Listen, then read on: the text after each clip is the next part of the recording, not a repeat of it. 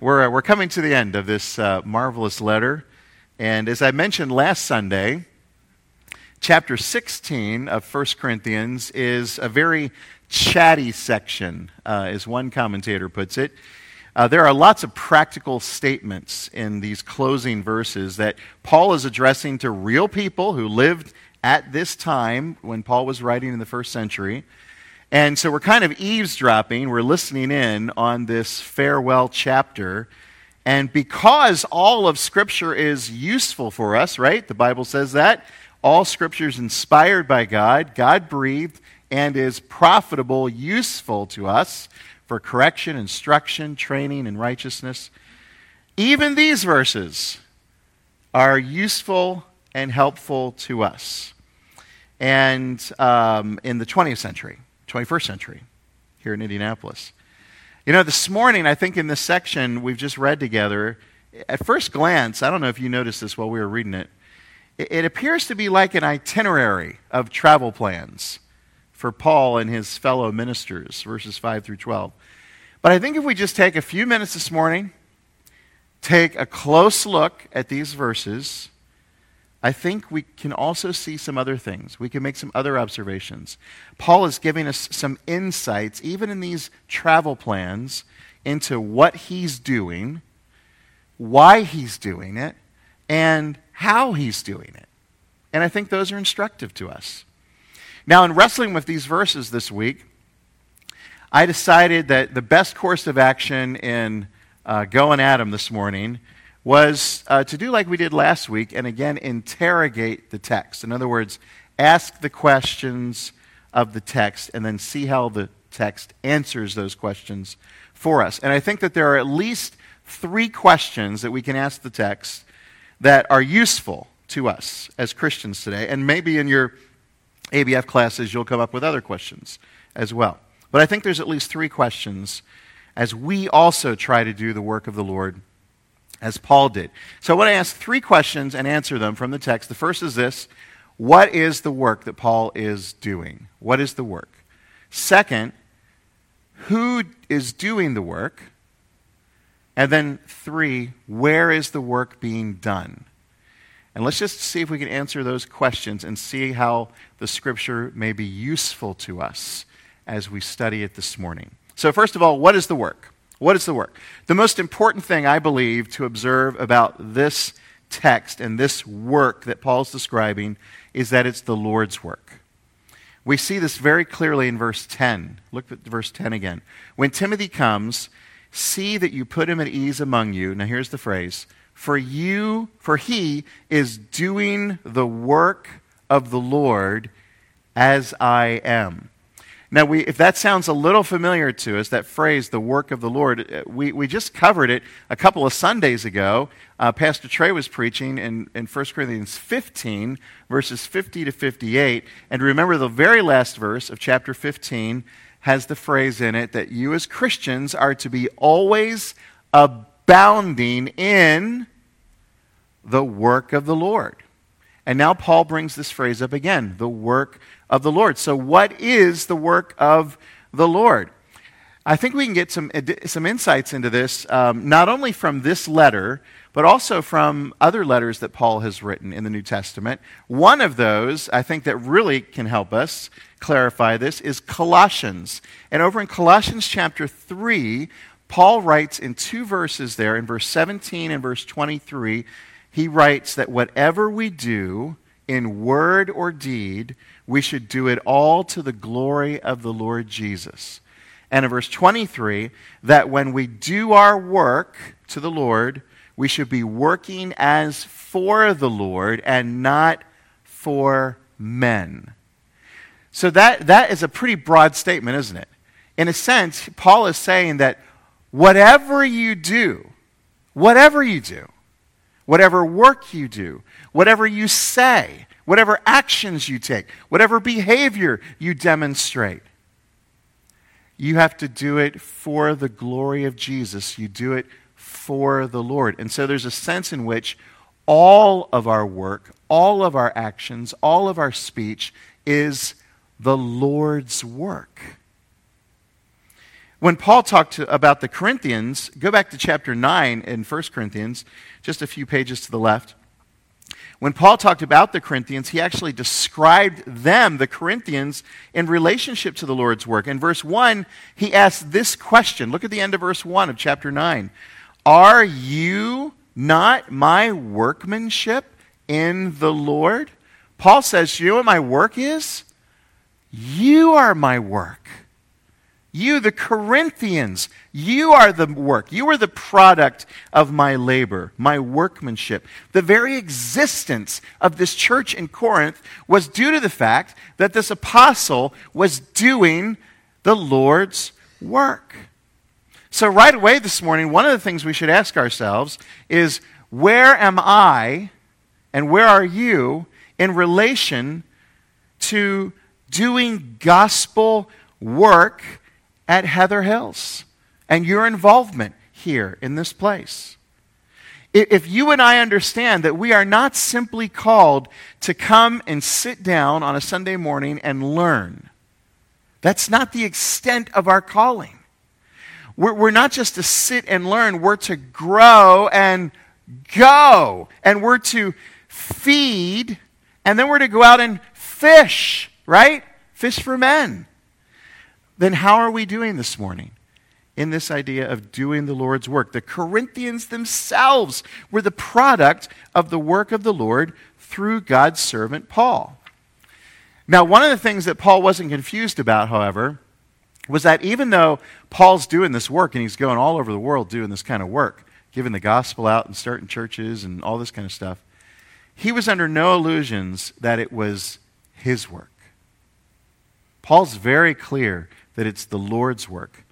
Go back to 1 Corinthians chapter 3 for just a second. Back to the left a few more pages. You'll remember there was a problem in Corinth. Actually, there were a lot of problems in Corinth, weren't there? But one of the problems we saw early on in Corinth was that they were stuck on personalities. There was all this divisiveness, all this factions uh, between the Corinthians. And somebody was saying, I am of Apollos, right? He's the man. And somebody else would say, oh, no, no, no, I prefer Paul. He's the apostle, you know, he's the guy. And somebody else would say, don't forget Cephas, you know, don't forget Peter, you know, he's the big dog. And it was all very childish. It was all very middle schoolish, right? It was immature discussion. Do you remember how Paul addressed this in chapter 3 and verse 5? He says, What then is Apollos? What is Paul? Notice he doesn't say who.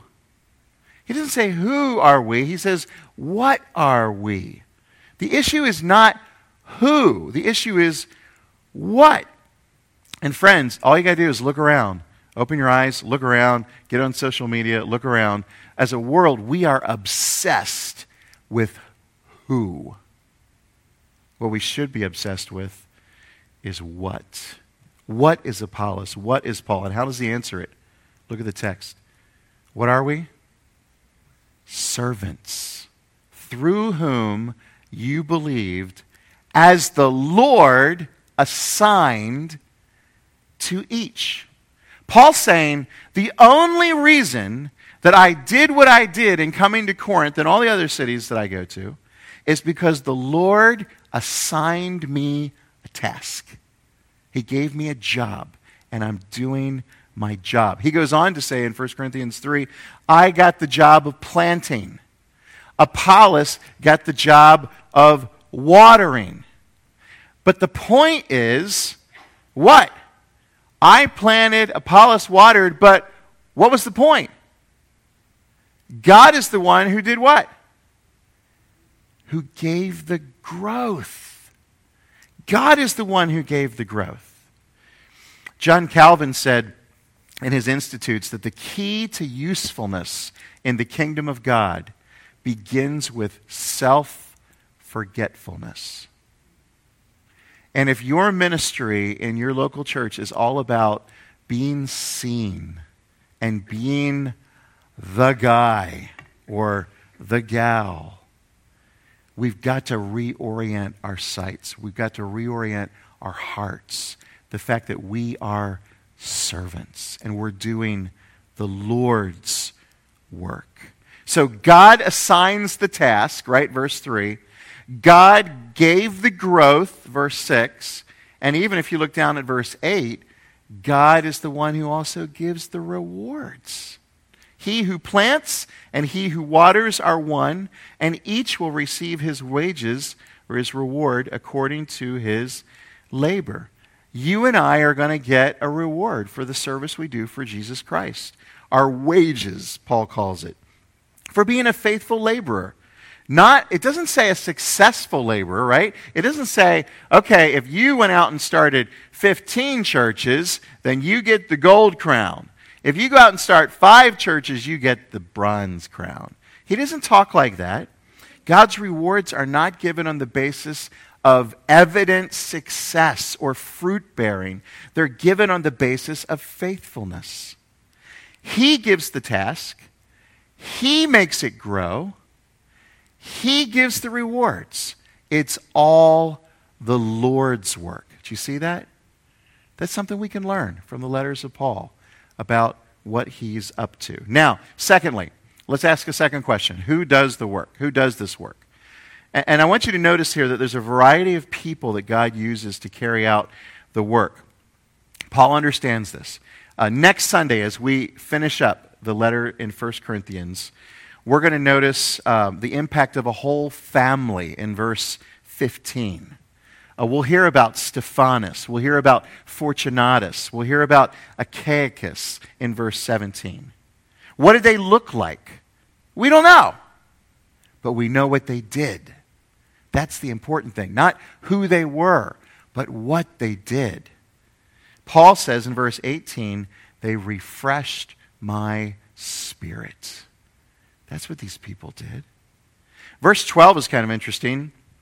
Paul's writing about Apollos there. He says, I strongly urged him to visit you. Now, if you remember what we just read in chapter 3 about, you know, I am of Apollos, I am of Paul, I am of Peter, you know, all of that mess. Paul knew all that territorialism that was going on in the church at Corinth. He knew that there was a faction of people who favored Apollos. If he was looking out for himself, right? If Paul was concerned about the who selfishly, he'd make sure Apollos never went back to Corinth, right? Don't bolster his group. Don't give them any str- strong priority. But Paul wasn't concerned about his planting or Apollos' watering. He was concerned about the Corinthians growing. And so he wanted Apollos to come back and water some more because Apollos was good at that. And then there's Timothy. Verses 11 and 12. Paul basically tells the Corinthians, I can't wait for Timothy to get there. And here's how I want you to treat Timothy. Now, Timothy was very different from Apollos, at least from our reading of the New Testament, right? Apollos seemed to be one of those guys who had a larger than life personality, right? He's, he was a big, bold, public speaker, he had skills. And Timothy, on the other hand, appears to be naturally kind of timid, fearful, maybe a little shy. That's why Paul says things like, See that you put him at ease among you. Well, why would he need to tell him that? Timothy was probably physically frail as well. Remember how Paul encourages him in his letter to Timothy in 1 Timothy 5:23 to take a little wine for his stomach ailments. Seems like maybe Timothy had a, a sickliness maybe about him. Um, and remember how Paul encouraged him in 1 Timothy 4:12 you guys know this verse. Let no one despise you for your youth, Timothy.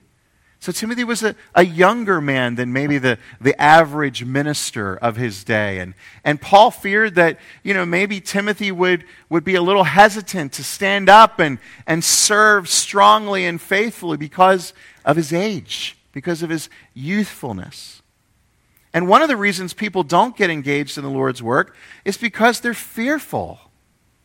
Can you imagine Timothy walking into the church at Corinth, thinking about all the rest of this letter that we've studied, knowing all the problems that were there? Can you imagine Timothy, a younger guy, maybe a frail guy, maybe a little bit of a nervous or fearful guy, walking into this church? This church? I mean, there were intimidating characters in Corinth, right? There were some loud mouths. There were some, some people who thought they knew the right way ministry ought to be run. And it was probably scary for Timothy to walk into that and, and meet this group. After all, I mean, think of what this group had done to his mentor, the Apostle Paul, the way they had treated him. They'd given him a pretty hard time, they'd called into question his apostleship. When Paul wrote to the Thessalonians in, in 1 Thessalonians 5.13, it's interesting. He encourages the, the Thessalonians in regard to their leaders he says this to esteem them very highly in love. Esteem your leaders very highly in love. Why? Because they're amazing, because they got a wicked set of skills, because they're like, you know, type A, Mr. Charismatic. No, the text says, 1 Thessalonians 5:13, esteem them very highly in love because of their work. You know, when Paul is commending Timothy to the Corinthians, he doesn't say, when Timothy gets there, guys, put him at ease because he's a great guy. You'll really like him. He doesn't say, put Timothy at ease because he is hilarious. Wait till you get his sense of humor. You'll be rolling. He doesn't say, Hey, hey, gang, put Timothy at ease. He is one of the sweetest, nicest people you've ever met. Paul says, put him at ease because he's doing the work of the Lord. That's the issue. You know, the truth is, whether it's Apollos or Timothy or Paul or Brian or Trey or Greg or any of our leaders here in the church, all Christian leaders like being liked. But ultimately, it doesn't matter whether you like someone or not. Whether what matters is whether they're doing the word the Lord's work or not. And you'll like some people more than you like other people, and you'll be drawn, some people will be drawn more to the planters like Paul, and some people will be drawn more to the waterers like Apollos, and some will be drawn to those historic, you know, uh, aged leaders like Peter and People are drawn to all kinds of personalities for different reasons. Some people might be drawn to the more quiet, introspective Timothy. Doesn't make a bit of difference. What matters is the work of the Lord getting done. And Paul was a team player. Man, if you don't see this in his letters, you don't know Paul. I mean, read, read Romans 16. Read the last chapter of Romans 16 sometime, and you'll see this amazing list of coworkers. 24 names that Paul wants to say, these are the good guys. These are the ones who have helped me. These are the ones doing the work of the Lord. They didn't all look the same. They didn't all act the same. They weren't all gifted the same. They weren't all liked the same. But they were all vital in the work of the Lord. In the same way as you and I look around this auditorium this morning and you see all the variety of people, all kinds of different people that, God is using to do His work, to grow His people. Each one is necessary. We all have a work to do for the Lord. Read, read other Paul's letters. Read Philippians. He's talking about Epaphroditus. Great guy. Read 2 Timothy 4. He brings up John Mark again. Remember John Mark? They had a little party in the ways earlier, right? But at 2 Timothy 4, he says, John Mark, I need him. He's a good guy. Check out his letter to Philemon, writing about his runaway slave, Onesimus commending Onesimus as a faithful worker. He's useful to the Lord, he's useful to me, Paul says. God uses a variety of people to do the work of the Lord. He uses you to do the work of the Lord. Do you know why we do you know why we spend time investing in training leadership in the church? It's not just so we have more people to do work. We invest in leadership so that leaders can in the church can help equip all of you and engage all of you in the gifts that God has given you and help you find a place to serve in God's church. Everyone is necessary. Every part of the body. Remember that teaching? 1 Corinthians 12? Every member of the body is essential. Third question, let's ask the text. Where is the work done? Did you notice there's different locations in, uh, in 1 Corinthians 16 in our text here, 5 to 12? He talks about Ephesus in here. He talks about Macedonia, an area of the country. He, he, he talks about Corinth, obviously. He talks to, to the Corinthians about maybe staying um, with them, uh, maybe going. Uh, he doesn't want to come for just a little while. He wants to stay for a longer while so he can really, you know, connect and minister with them, so they can partner with him and his ministry. But wherever he is, Paul knows he's supposed to be doing the work of the Lord. Wherever he is. He didn't, Paul, this is not Paul. Paul didn't choose places for ministry to suit his own convenience or his own pleasure. He's like, he's not like, I don't think I want to work in Michigan. You know? Have you seen the winters in Michigan? It's cold, right? And, he's not like, nah, nah, I don't think I want to be in Florida. It's too hot in the summer there.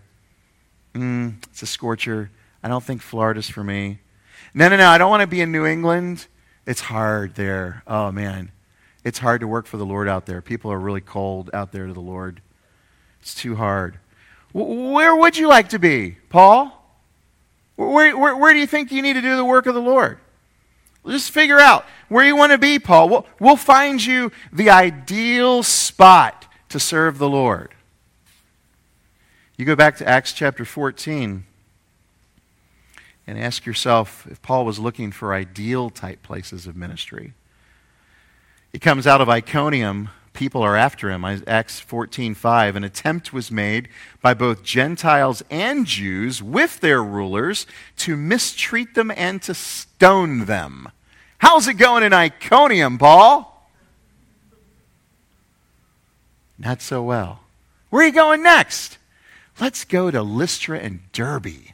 All right, let's go to Lystra and Derbe. They go to Lystra and Derbe, Acts 14 19. But Jews came from Antioch and Iconium, and having persuaded the crowds, they stoned Paul and dragged him out of the city, supposing he was dead. Brothers and sisters, Paul was not, I mean, he's he was the apostle, right? Big dog. Wrote most of the New Testament. Highly esteemed, highly educated, highly skilled highly used. But Paul's not sitting on a beach in a little villa on the Mediterranean, sipping a cold drink and laughing it up with all his good boys. He's not. Paul's in the thick of the battle. He welcomed the challenges. He welcomed the opposition. He accepted them not as obstacles to be avoided, but as great privileges and you have this amazing statement in our text in verse 9 that uh, I think Pastor Greg re, uh, referred to earlier. That, that Paul was, was, was seeing that there was a wide door for effective work that had opened to him where he was in Ephesus. And, and, don't miss the end of the verse, there are many adversaries. There's great opportunity and there's great opposition. Brothers and sisters, we need to put out of our heads the type of thinking that says if we're just in the right place, everything will go smoothly. That is not a biblical notion. Paul would say, Ephesus, right now, perfect. Much opportunity, much opposition. I mean, think about this logically, right? Do we as Christians think that we can actually go and invade the territory of the devil with the gospel and not face opposition? Do we really believe that? But I will tell you, you can live in a very cozy, comfortable, evangelical Christianity and never know a bit of opposition. It exists. You can get your family to where there's no opposition. You can silence your witness so well in your office that nobody will ever have anything bad to say about you. And you might think that because everybody likes you and everybody thinks you, you're great, that you're being really effective for the gospel. when in fact, you might be ineffective and useless and I would be too. Paul says a wide door of opportunity and opposition. Speaking of Ephesus, if you have your Bible open to Acts still, take a quick look at Acts 19 because Ephesus is described there. Ephesus had this elaborate system of organized religion. They had this temple there called the Temple of Artemis or the Temple to Diana and it's sponsored as a part of the worship prostitution. Like, prostitution was part of what you did when you went to church.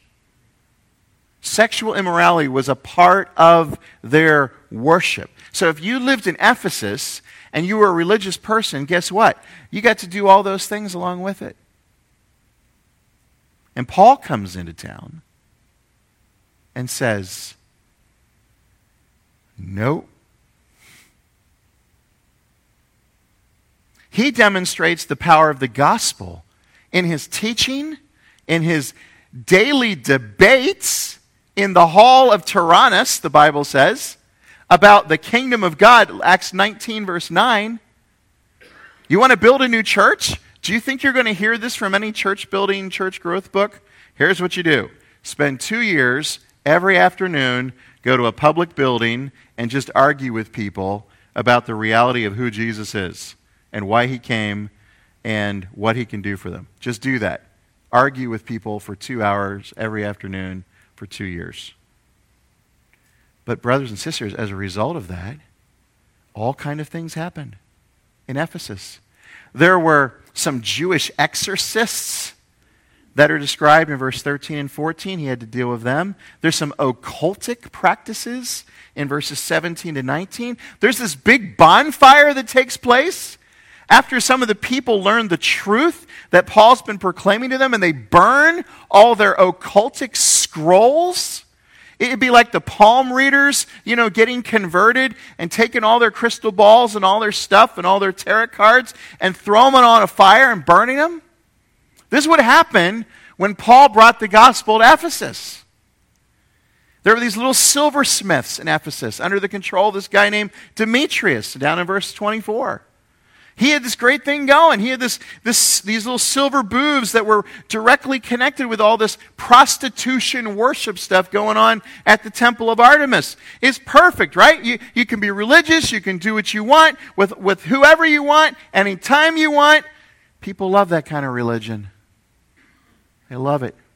A religious experience with no rules. Sign me up for that. Love it. In comes the Apostle Paul. Sorry, this is bogus. Jesus of Nazareth died on a cross for your sins and has commanded everybody to repent. And he's going to judge the world. And guess what happened? People started to believe the gospel. The impact began to be felt, and Demetrius and his boys have to get together and have a meeting because if they don't shut Paul up, this whole business is going up in flames, literally. Now, let me ask you a question. What was the strategy that led to the burning of all that occultic material, the dramatic impact on the, the economy and the commerce of the city of Ephesus. You know, we're coming into another election season. Have you noticed? Heather Hills, it was not a political campaign to close down the immoral temple at Artemis. It wasn't a boycott against all the sorcerers in the city of Ephesus. It was the preaching of the gospel of Jesus Christ.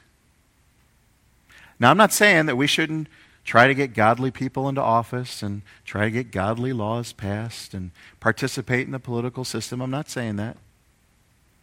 But I am saying this we will never, by means of political manipulation or ideology or boycotting, we will never see the sorcerers and sexual gods and goddesses in Indianapolis brought to destruction. Only one way by the power of the cleansing blood of Jesus Christ. I hope you believe that. When the church gives up on that message, it's forced to find another message. And many churches, unfortunately, have found another message. Where do you do the work of the Lord? Paul always finds an ideal spot, right? yeah, guys. Uh, I'm going to stay longer at Ephesus. Ephesus is full of paganism, idolatry, occultism, demons, superstition, sexual immorality, religious bigotry. Do you think Paul wanted to live in some cozy little establishment somewhere? Paganism, idolatry, the occult, superstition, sexual immorality. Look around this city, brothers and sisters. Welcome to Indianapolis, Indiana. I'm going to ask the praise team to come back up. We're going to sing a song here to close in just a second. As they're coming, let's think about some, some applications from the sermon this morning, and then you continue that in your ABF classes. The work is the Lord's work. The great theologian uh, Kuyper wrote this you probably heard this before. There is not a single inch over which Jesus Christ does not say, Mine. Mine. So, brothers and sisters, our home, our employment, our vacation, our friendships, our college, our hobbies, our social circle, Everything is claimed by Him and may be dedicated to Him. Whatever we do, word, deed, everything we do for Him. Second, God uses a variety of people to do His work. We saw some leaders here. We'll see other people next week. But, friends, if God can use a variety of people to do his work, God can use you. He plans to use you. It won't be the same for all of us, but all of us have a role to play. All of us have an assignment to fulfill. Are you fulfilling that? Do you know what God wants you to do and are you doing it? Praise God. Or are you sitting on the sidelines letting everybody else do all the work? It doesn't matter if you're young or old. It doesn't matter if you're bold or timid. It doesn't matter if you're well educated or simple. It doesn't matter if you're popular or if you're awkward. Every member of the body is essential to God and should be essential to you and to me. Everyone.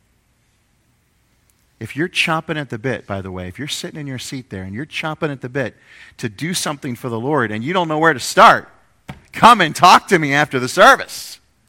Okay? Everybody can do something to advance the Lord's work here and everywhere that God puts you. Third, where do we do the work? Do the work in the place He puts you. Don't entertain the idea in your mind that there's this mystical, ideal place to serve God somewhere. There isn't. Are you thinking about leaving your home because your marriage isn't ideal? Are, are, are you thinking about changing jobs because your boss isn't ideal? Are you thinking about leaving your church because your church isn't ideal? Brothers and sisters, there is no ideal place to serve God except the place where He's put you. So be faithful there. Whatever you do in word or deed, do it to the glory of God there. Spread the gospel to every person there and watch him do his work. It's his work. Watch him do it. Sure, there will be opposition. Expect it. He'll help you with that. We'll help you with that. But our work is not finished until he calls us home or until he comes back to get us.